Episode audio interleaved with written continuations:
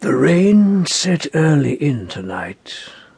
The sullen wind was soon awake. It tore the elm tops down for spite, and did its worst to vex the lake. I listened with heart fit to break. When glided in Porphyria, straight she shut the cold out and the storm, and kneeled and made the cheerless grate blaze up, and all the cottage warm.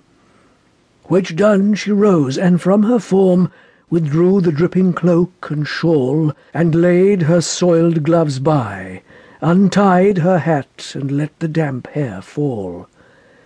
And last she sat down by my side, and called me.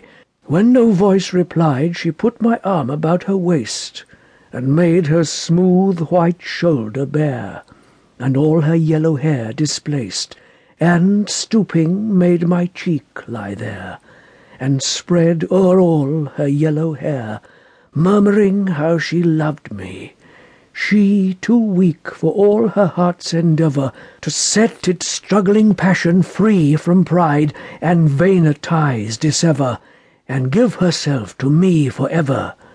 But passion sometimes would prevail, nor could to-night's gay feast restrain a sudden thought of one so pale for love of her, and all in vain.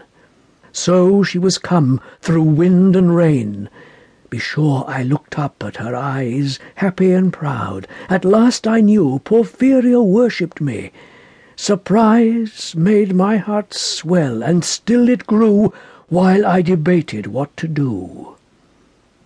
That moment she was mine mine fair, perfectly pure and good, I found a thing to do, and all her hair in one long yellow string I wound three times her little throat around, and strangled her. No pain felt she, I am quite sure she felt no pain. As a shut bud that holds a bee, I warily oped her lids, Again laughed the blue eyes without a stain, and I untightened next the tress about her neck. Her cheek once more blushed bright beneath my burning kiss. I propped her head up as before, only this time my shoulder bore her head, which droops upon it still. The smiling, rosy little head, so glad it has its utmost will, that all it scorned at once is fled, and I its love am gained instead. Porphyria's love!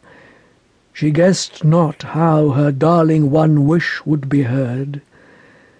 And thus we sit together now, and all night long we have not stirred, and yet God has not said a word.